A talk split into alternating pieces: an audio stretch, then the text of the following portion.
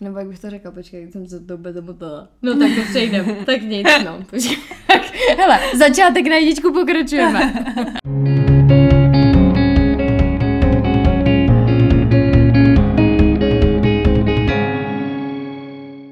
Krásný den, vítám vás u dalšího dílu podcastu Nikolásky. No a mým dnešním hostem je zpěvačka, herečka a moje kamarádka Anička Julie Slováčková. Tak jdem na to. Tak ahoj Ani, vítej u mě v podcastu. Ahoj Niky, děkuji za pozvání. Nemáš vůbec zač. Já abych ti řekla, jak to u mě chodí, protože těch dílů je nespočet, jo. Ne, jsou jako tři. Ale eh, na začátku vždycky říkám, jak jsme se poznali. Uh-huh. A já jsem se nad tím úplně nezamýšlela, jestli se to by vybaví ten moment. No tak my jsme se tak různě míjeli vždycky všude. Uh-huh. Uh, tak jsme se jako pozdravili No a ten zásadní moment podle mě přišel, kdy to bylo, člověče? Já nevím, jestli jsem nebyla na Jagovi a Milan mě s tebou seznámila. Ale to nejsem je možný, si jistá. Ale myslím si, že nejvíc jsme se začali bavit na uh, Nova 25 let. No, tam na, na party, no. Na, več- na večírku. Jo, a to je vlastně pravda. Možná až tam. Hmm. No, alkohol prostě pomáhá. No.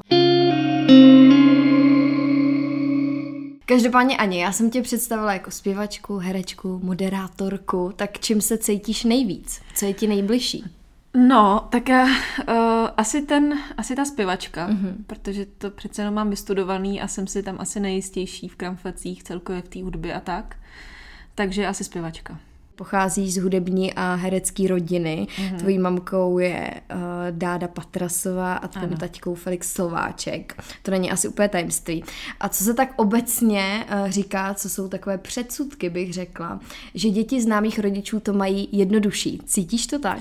Necítím to tak. Mm. Um, jako v některých věcech je to určitě lepší, protože máš nějakou hned nějaký feedback, že od těch mm. rodičů, rodičů, když děláš stejný povolání jako, jako oni, ale to je jedno, jestli jsi truhlář a tvůj táta je truhlář, mm. nebo, nebo prodavač a tak dál, prostě tady ty věci, co, co jdou tak jako z, z, z rodiče na dítě, jsou podle mě v tady tom prostě daný, že, že máš prostě v určitou výhodu, ale zároveň přímo v tady té branži uh, to tak podle mě není, protože hned všichni za první mají strašně velký očekávání mm. a ty už z toho, nebo respektive já jsem strašný trémista a nervák, takže mě to vždycky vynervuje už jenom to, že vidím, jak se koukají a vím, že ten pohled je no tak, co nám sečna Slováčková předvede jo, jo. a není to, co nám předvede Anička prostě. Mm.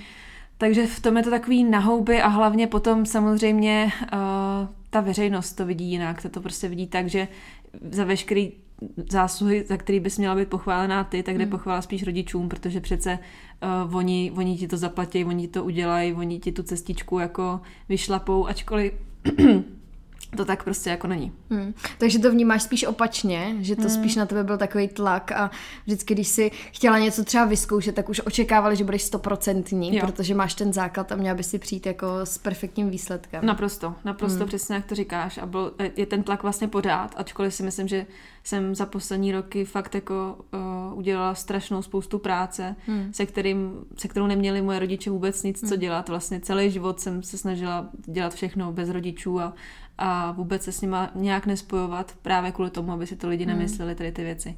Takže uh, takže jo, je to prostě tlak, no. No ale dostala se teda někdy do fáze, že jsi říkala, že tahle kariéra pro tebe není, že půjdeš úplně jiným směrem, hmm. nebo jsi to brala jako danou věc, že prostě budeš se věnovat hudbě a herectví? Každý den si to říkám.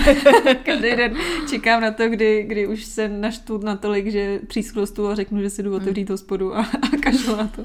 V téhle době to asi neudělám určitě, hmm. ale uh, to by bylo zbláta dolouženo. Hmm. Uh, každopádně jo, tak jako určitě tam ty chvíle jsou, protože je to prostě náročný, furt někdo hodnotí, no a uh, pro člověka, který jako uh, si bere věci prostě hodně k tělu, což já jsem, hmm. a je hrozně jako citlivý, tak je to prostě složitý tak může to níst přesně nějaký třeba výhody, co se týče třeba kontaktu, pokud hmm. ten člověk o to stojí, ale má to přesně i ty stěné stránky. A jednou z těch stěných stránek za mě je bulvár, se kterým no. se určitě setkávala jako odmala. Mm. Tak mě by zajímalo, jestli, protože teď se to hodně řeší, někdo třeba děti ukazuje, někdo děti neukazuje, naopak je úplně jako hrozně brání. Tak jak k tomu přistupovali vaši? Já to mám tak jako celkově v mlze, já si myslím, že můj mozek to radši vytěsnil, ale mm. mám tam pár jako vzpomínek, kdy jsem fakt někam nechtěla jít a chtěla jsem prostě být doma a hrát si v teplákách na zahradě. Mm. A musela jsem se navlíknout do šatiček a musela jsem jít do té společnosti, kde já jsem prostě, já jsem vždycky byla ten typ, který jako nikdy nechtěl dělat to, co mu někdo řekl, aby no, udělal. No, a, a o to spíš v tom, v tom věku, kdy jsi jako vzdorovitý dítě, že jo? Mm. Takže jsme tam došli a místo toho, abych byla rozkošná Anička, tak jsem byla zakaboněná, smála jsem se mm-hmm. na, ty, mhm. na ty novináře a, a furt jsem na ně jako házela ksichty.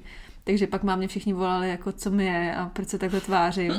A hlavně já jsem nechtěla chodit že, do společnosti, protože kdykoliv jsem šla s rodičema ven, tak vyšel článek, že dcera Dali Patrasový a Felix Slováčka je prostě tlustá.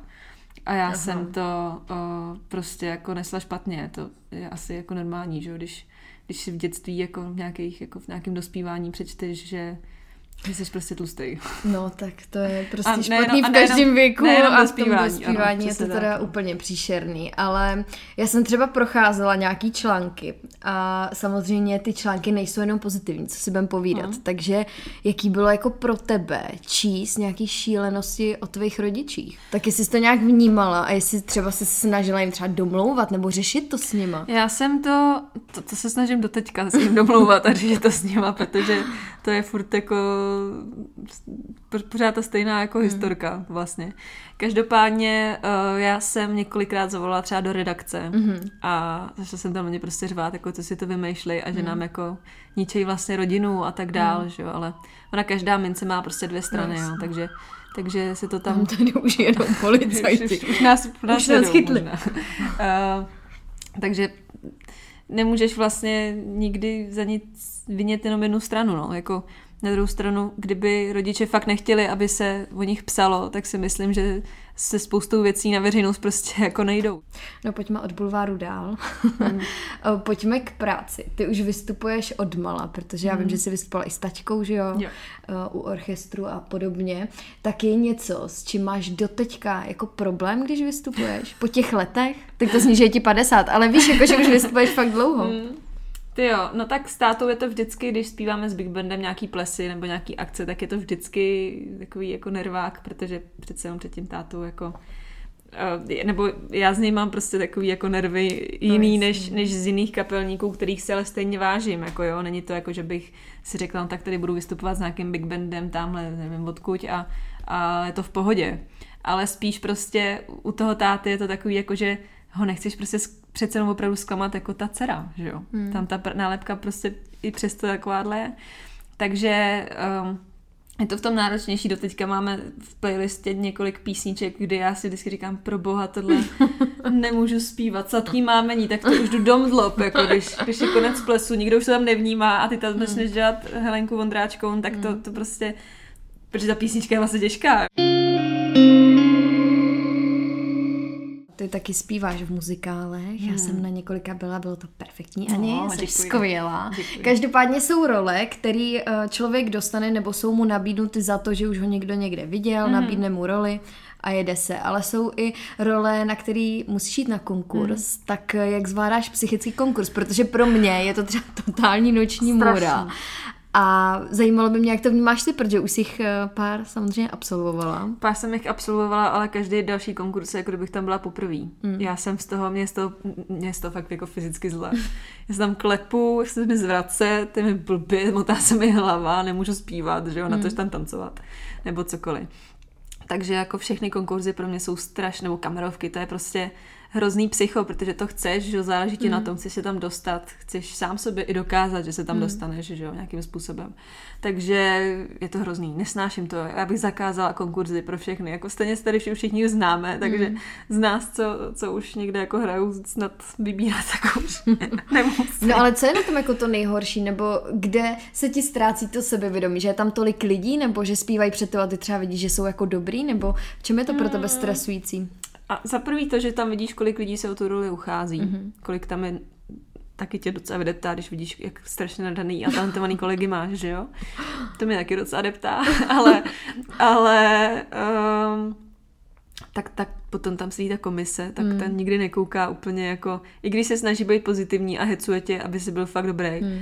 tak to prostě není možný, že jo. Hraješ v ordinaci v Růžové zahradě, oh. byla si v Tvoje tvář má známý hlas, moderuješ na očku, hraješ muzikál, když to není korona.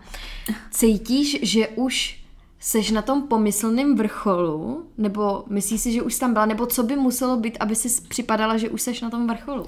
Kdy vlastně ten umělec si řekne, ty teď mám ten pík té svojí kariéry. Já si myslím, že právě umělec si tohle nikdy neřekne. Mm-hmm. Víš, protože vždycky můžeš být lepší, vždycky se můžeš něčem zlepšit, vždycky můžeš být výš, než v tu danou situaci jako seš, ať už uh, na nějakém žebříčku nějakých jako, mm. nějakého, nevím, něčeho, tak ale i, i sám u sebe, že jo.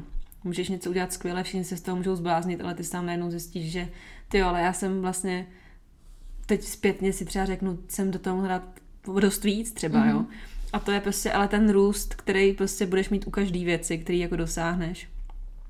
Každopádně um, tak samozřejmě mám nějaký sny. Jako Nevíš, jak to myslím, že celý život se furt jako ženeme. Když teď mluvím jako o kariéře, nemluvím o hmm. životním růstu jako osobnostním, ale celou dobu se za něčím ženeš, vydáváš desky, já nevím, nahráváš klipy, písničky, pracuješ na sociálních sítích, snažíš se nějakým způsobem furt jako prorazit, zkoušet nové věci, ale kdy si člověk vlastně řekne, ty teď je to, kam, kam jsem jako celou dobu směřoval. Jako co to je? Já jsem nad tím sama jako přemýšlela, co bych mhm. řekla a jako nepřišla jsem na odpověď, takže když nevíš, tak nevadí, jo, ale... To jo, to je strašně hustá otázka, Niky. To je jako... To je na hrozně velký zamyšlení, ale vlastně já si fakt myslím, že zrovna já se svým charakterem nebo s nějakýma svýma vlastnostmi si to asi fakt neřeknu. Mm. Víš, že budeme moct vyprodat s kapelou o tu arénu, což si nemyslím, že se stane, ale, ale bylo by krásné, kdyby se to stalo. Jako já si myslím, že pokud bych udělala nějaký hit, nějakou písničku, mm. na to napsala dalších několik hitů, ne, nestroskotalo to jenom na jedné písničce a ty písničky se držely fakt jako v rádiích a v různých playlistech a tak podobně několik desítek let, jako to mm-hmm. dělali Marta Kubišová a podobně, tak v ten moment si asi na starý kolena řeknu, ty jo, jo, asi jsem to dělala dobře, tu práci, když, když to má takovýhle výsledek. Ani, jak hodně tě zasáhla korona? Asi dost, viď? Tak byla jsem pozitivní. Doslova. Doslova. Uh, no korona mě zasáhla pracovně strašně, no tak my jsme přišli o v podstatě všechny koncerty za ten rok. My jsme mm. fakt odehráli tři koncerty v létě, který bývá většinou jako nabitý. Nemluvě o plesové sezóně, která absolutně není, že jo, mm. tak to jako řešíme zrovna s tím mým tátou, který prostě ten Big Band, že má hmm. několik desítek let a, a nemá nic, že jo, nemá vůbec jako co teďka dělat. Naštěstí natáčíme ordinaci pořád, tak to je taková moje jako záchrana, co mě drží nad vodou. Hmm. Ale strašně mi to chybí, strašně mi to chybí a přicházím na to, že je to pro všechny lidi strašný nápor psychický. Hmm. Nevidět se s lidma, nemít možnost prostě se vidět s lidma, Mm, není to není o tom, že musíš, mě třeba nevadí osobně všude chodit s rouškou, mm. já jsem s tím naprosto v pořádku, ale takový to, že těm lidem zakáže se tolik věcí, že najednou jako z čeho máš mít vlastně radost. Ale začala jsem učit zpěv, tak eh, to jsem se jako řekla, jo, tak aspoň teda zůstávám trošku v tom oboru, mm ačkoliv to pro mě není taková ta cesta, kterou bych chtěla jako vlastně jít, hmm. tak prostě učím a, a snažím se jako co to dá, aby, aby prostě bylo všechno v pohodě, no. Už úspěšně si zakončila léčbu uh, rakoviny prsu. Ano. Takže Měla jsi daleko větší strach o sebe třeba oproti ostatním, protože samozřejmě lidi se strachovali o své zdraví, ale reálně to třeba nebylo úplně podložený, byli mm. zdraví jedinci, ale přece jenom lidi, kteří uh, jsou nemocní třeba rakovinou, tak uh, byli tou rizikovou skupinou. Tak no jestli jasně. si o to víc jako se bála. Tak samozřejmě dokud jsem měla léčbu, tak jsem se bála. Hlavně ta první krize, tam ten první nouzový stav přišel, kdy já jsem ještě chodila na chemoterapie do žíly a mm. měla jsem operaci a byla jsem fakt jako um, imunitně asi docela taková jako nestabilní. Takže to jsem se samozřejmě bála, ale já jsem se hlavně strašně bála prostě o tátu a, mm. a hmm. jako o svou rodinu, že, že se jim něco stane, protože táta je v pokročilém věku, že jo, mm. no, v pokročilém věku, to je blbý říkat, ale tak je mu 77 Je v rizikový prostě. prostě jako skupině, A jako no. není to, není to jako, jako legrace, takže to jsem se asi bála o dost víc. A Uh, ale nechtěla jsem to. Nechtěla jsem to chytit už jenom z toho důvodu, že jsem nechtěla přerušovat tu léčbu a chtěla jsem to už mít všechno prostě hned za sebou a, a mít jako poslední tabletu v sobě a, a mm. konec. Já musím říct, že teda ty od začátku si byla, nebo já když jsem se to o tebe dozvěděla, když mi to volala, tak musím říct, že jsi byla jako neskutečně statečná a myslím si, že je málo lidí, kteří by byli jako tak silný v té situaci, kdyby se dozvěděli jako tuhle diagnózu a vnímala jsem to i, když přišla právě ta korona, že si myslím, že si měla plný právo úplně jako panikařit a bát se a být opravdu zavřená doma, ale mně přišlo, že si jako nechtěla právě úplně se takhle odříznout. Já prostě nesnáším, když, eh, když sama podléhám nějakému strachu a panice, takže se snažím mít furt jako čistou hlavu. Hmm. A jakmile ten strach jako cítím, tak se ho třeba jeden den prožiju. Uh, jsem ten den hysterická a brečím a, a klepu se a prostě panika. Ale pak si řeknu, OK, prožila jsem si to a, a dost, musím prostě jít dál, protože jako, čemu si tím pomůžeš, že budeš doma hmm. se klepat a, a, a budeš ustrašená z toho, že můžeš umřít prostě. Jako hmm. čemu? Stejně prostě jednou umřem, no. Tak jako hmm prostě ty věci jsou nějak daný, ty čáry osudu jsou taky nějak jako daný a, a já, já prostě jsem se naučila ten život brát tak, jak to je. A měla si tenhle postoj úplně od začátku, když jsi to dozvěděla? Měla jsi třeba problém tomu vůbec uvěřit? Já mám pocit, že tomu nemůžu věřit teď spíš. teď spíš. jako teď zpětně? No vlastně, že ten rok vlastně utek úplně neskutečně a když se podívám na fotky z ledna, tak mám pocit, že to bylo třeba pět let zpátky. Mm. Že jsem za ten rok podle mě zestárla tak o 10 let. A máš problém se koukat na ty staré fotky? Mám problém se koukat na svoje staré fotky před rakovinou. Což a z důvodu? Nevím, ale vidím tam uh, mladou holku, která sice měla starostí sakra moc, ale um, měla v očích takovou jinou, takovou jinou prostě jiskru. Mm-hmm. Dlouhý krásný vlasy. A ty budeš mít taky 20 ani. až 15 kg lehčí. a všechno to bylo takový jako, nechci říct bezstarostní, protože těch starostí tam bylo strašně, ale uh, bylo to jiný. Mm. Nebylo to dospělý. Já jsem najednou jako fakt z hodiny na hodinu musela vyrůst strašně. Mm. Nebo nemusela, ale mám pocit, že ten mozek najednou si řekl, tohle nezvládneš, pokud budeš ta 24-letá holka. Prostě jsem se k tomu potřeba postavit už jenom i kvůli těm blízkým, víš. Mm. Jsem věděla, že pokud já si z toho zhroutím, já se nebudu moc podívat do očí, tyjo, káje, kamarádce nebo, nebo prostě někomu, mm. protože prostě jsem nechtěla vidět tu zpětnou reakci. Mm. Já jsem se strašně bála toho, že se na někoho podívám, budu v háji, mm. budu na dně, budu ustrašená, budu si říkat, proč já, proč já, budu se na to všem ptát. Mm-hmm. A já jsem nechtěla vidět tu reakci toho, kdyby ten člověk třeba začal brečet. To je možná jako další věc, protože o, tom se moc podle mě nemluví, ale hodně lidí, kteří mají třeba v okolí někoho, kdo má diagnostikovanou rakovinu, tak nevědí, jakým způsobem k němu přistupovat, jako jakým otázkám se vyhnout, nebo Víš, jak to myslím? Mm. Aby, že nevědí tak jako našlapují, nevědí, na co se můžou zeptat, nechtějí zase projevovat přesně lítost, jak říkáš, na druhou stranu nechtějí dělat, že se nic neděje. Tak co bys třeba poradila? To je strašně těžký, protože každý člověk je úplně jiný a je to strašně individuální. Jako já jsem přesvědčená o tom, že tak, jak uh, by někdo reagoval na mě, tak takhle stejně, a já bych si tou reakcí hmm. byla v pohodě, tak takováhle reakce ale nepřijde o někoho jiného, kdo bude mít jakýkoliv nemocnění nebo nějaký problém. Takže já si myslím, že to záleží prostě na tom, nebo hodně to člověk musí řešit podle toho, jak toho člověka zná. Hmm. Když ví, že je takovýhle v určitých situacích reaguje takhle, tak prostě uh, se ho zeptat nebo k němu přistupovat tady tím stylem. A když je toho člověka dostatečně nezná, tak prostě ve vší slušnosti mu říct, hele, kdybys něco potřeboval, tak jsem mm. tady pro tebe uh, a klidně i mu říct, já nevím, co ti mám říct. Já nevím, na co, já nevím, co ti mám prostě říct, mě to, mm. mě to mrzí, že si, tím proží, že, že si to prožíváš, že je to hrozný. Uh, věřím tomu, že to zvládneš, mm. ale nevím, co ti na to mám říct. Protože mě hmm. třeba, mě osobně už pak třeba úplně štvalo jako, no to bude dobrý, prosím tě, mm. jako v pohodě, protože ty máš pocit, že ty člověk, ty, ty lidi obtěžuješ tím. Mm. Víš, že jako oni se o tom nechtějí bavit s tebou. Což chápu, protože to téma jako ahoj, mám rakovinu, mm. pojďme se o tom bavit, není úplně, úplně jako téma na skleničku vína. Na druhou stranu někdo, někdo tu lítost chce Jako já vím, že kdyby mě začalo litovat ty chudinko malá, že to musí být to, tak já jim řeknu, prosím tě, běž, běž do hajzlu. A tohle vůbec mm. nechci jako poslouchat. Taká chudinka, tak prostě to mm. takhle je, tak to takhle je. Jo, to já si pamatuju, že si jela černý humor dost, dost často. Pořád ho jedu. dost často. No ty už, to, ty už to předtím nakousla, že tě to hodně změnilo, že jsi jako dospěla.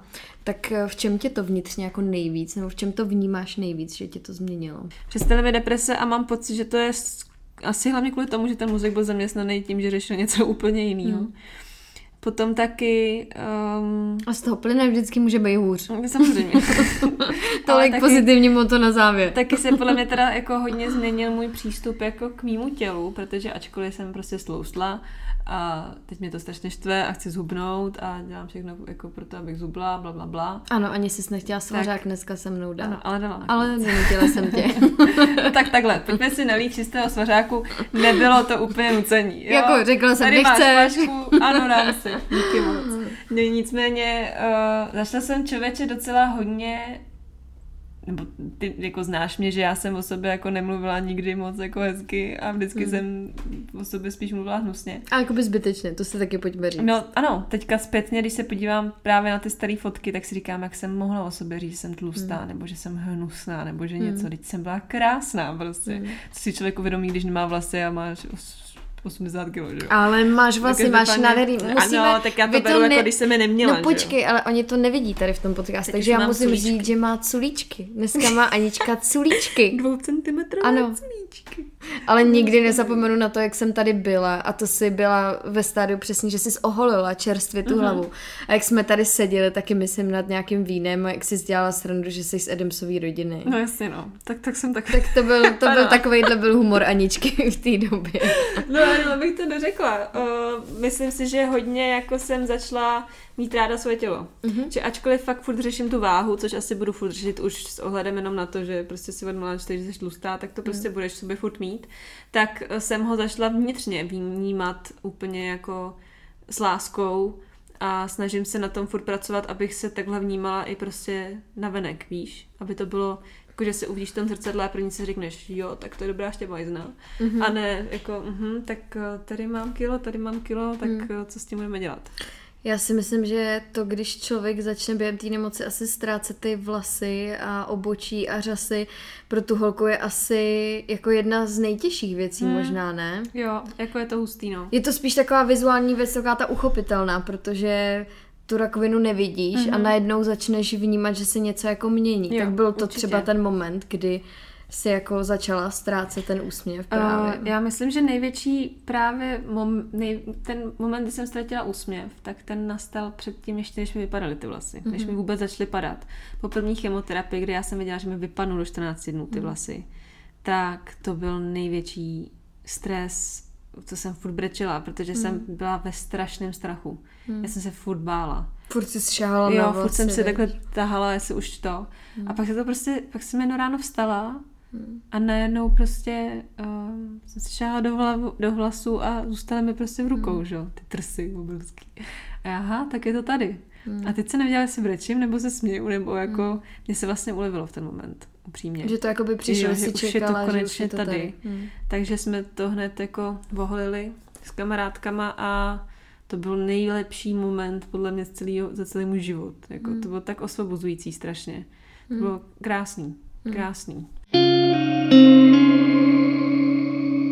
To nejenom, že to řešíš ty, řeší to tvoje rodina, řeší to tvoje okolí, ale přesně když jsi jako mediálně známá osobnost, tak se o to automaticky začne zajímat samozřejmě bulvar. Já si pamatuju, že k ním se to snad dostalo od nějaký pacientky z onkologie. Jako od někud se to k ním dostalo, protože po první chemošce mě začali nahánět a psát a volat a co se děje, bla, bla, bla, bla, A to jsem ještě měla vlastně nic mě nebylo poznat, že? Mm. Teď já jsem se šla bát toho, co napíšou, už jenom s ohledem na to, že můžou napsat že prostě, já nevím, mám rok života, nebo já nevím, mm. co hmm. napíšou prostě. A potom, po těch 14 dnech, co mi takhle teda uháněli a byly všude paparaci a podobně, tak jsem to napsala na Instagram, protože už jsem to nedokázala dál sní, snášet, ten nátlak toho bulváru a, a celkově vlastně jsem si řekla, že s tím chci jít ven, protože mm-hmm. jsem si za ty 14 dní hledala na internetu někoho, kdo by měl stejnou diagnózu mm. v mých letech, s kým si o tom můžu povídat.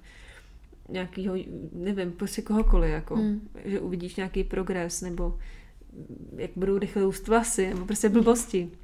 Takže já jsem bohužel nikoho nenašla, tak jsem si řekla, no tak jo, tak to prostě pojďme pojmout tak, že než abych tady jako ze sebe dělala chudáka, tak hmm. prostě chci jít těm lidem nějakým způsobem jako mm, ne vzorem, to nechci vůbec říct. No, ale tak jako... chceš to obrátit v něco dobrého, pomoct tak, ostatním lidem, tak. protože tak jako ty je tady třeba spoustu lidí a taky nenašli ten vzor nebo někoho, ke komu by se mohli přesně obrátit tak. a najít tam informace a inspiraci. Teďka, teďka z toho třeba naopak zase Bulvár dělá, že já jsem s tím vyšla jako ven najevo a říkám, ale já bych třeba s tím vyšla najevo, ale až po třeba dvou měsících, co bych se s tím sama srovnala no právě, a ne po dvou týdnech, no, co jako člověk má informaci, že má rakovinu a metastáze hmm. a najednou jako ho někdo uhání a on ani nemá, neví, co má říct, protože vlastně máš ten moment tak plný mozek a hmm. všeho a, a jsi v takovém stresu, že vůbec nechápeš, co se kolem tebe děje, že jo? Hmm. No a cítila jsi z jejich strany třeba nějaký jako takt nebo lidskost nebo vůbec? Já si totiž víš, na co já si pamatuju, jak jsme byli na tiskovce Novy a jak jsme tam, to bylo po strašně dlouhé době, co si někam Aha. šla a byli jsme tam třeba 10 minut podle mě a hned přišla redaktorka a její první otázka, hned prostě rakovina a Ritz, uh-huh. a jedem a otázky a vím, že se z toho byla jako špatná, že a já jsem si úplně říkala, že tohle snad není normální, že jako takhle vypadá fakt jako hygi- hygiena. Hygiena, chtěla jsem říct COVID. hygiena. Covid. Ne, jakože mně to přišlo naprosto jako nevhodný. Nedávno mi volala nějaká reportérka. předvedu ten rozhovor. Hello? Dobrý den, slyším Slováčková, tady je bla, bla, bla, bla, bla. Prosím vás, můžu se vás něco zeptat? Takhle mluvila, písám. A já, no, co byste chtěla vědět? Uh, vy jste spray slousla, no tak budete s tím něco dělat. A já, co, co prosím? Tak sloustla jste nebo ne?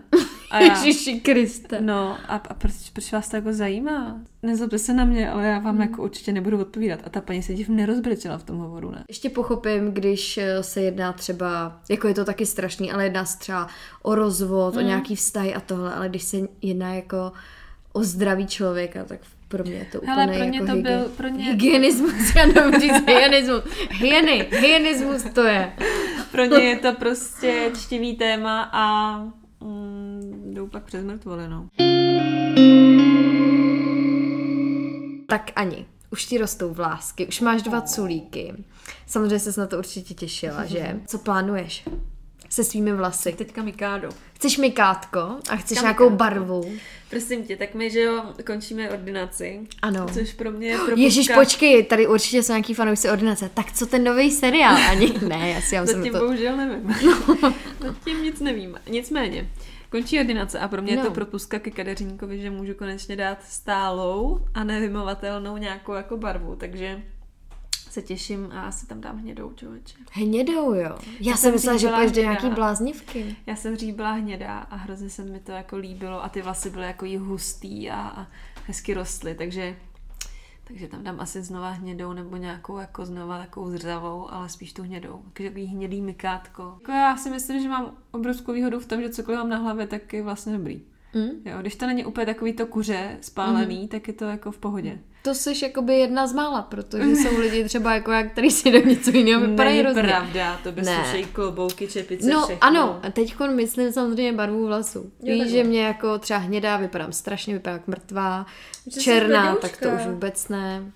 Jako oranžovou jsem taky nějaký příšerný. Ale byla hezká ta růžová, tak to nedávno si No ale to teď kvůli nově, jak si nemůžu mít fialový, tak to myslím, ne, že bych nepřežila. Už by diváci welcome, podle mě se prostřelili. Welcome to my life, no. no. Jsem to měla pět let takhle.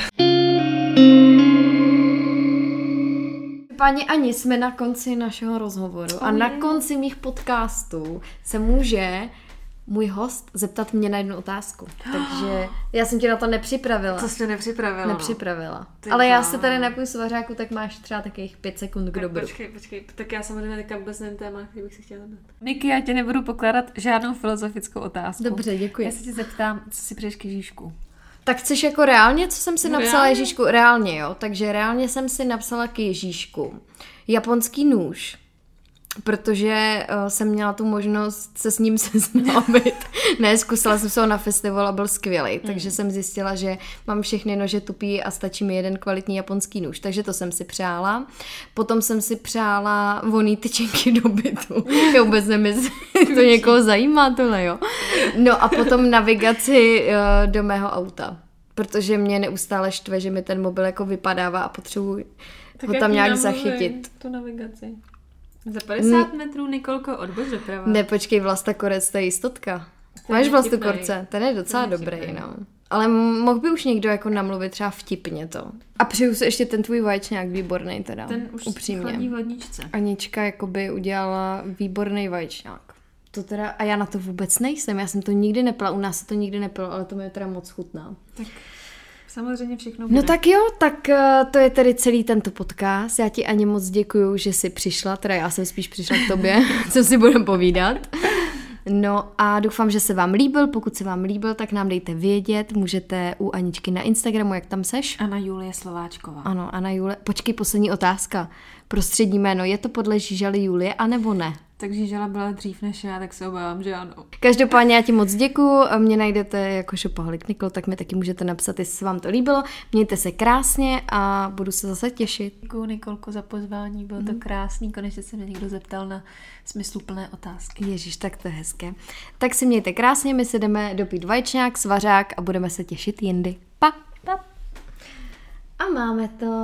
A je to.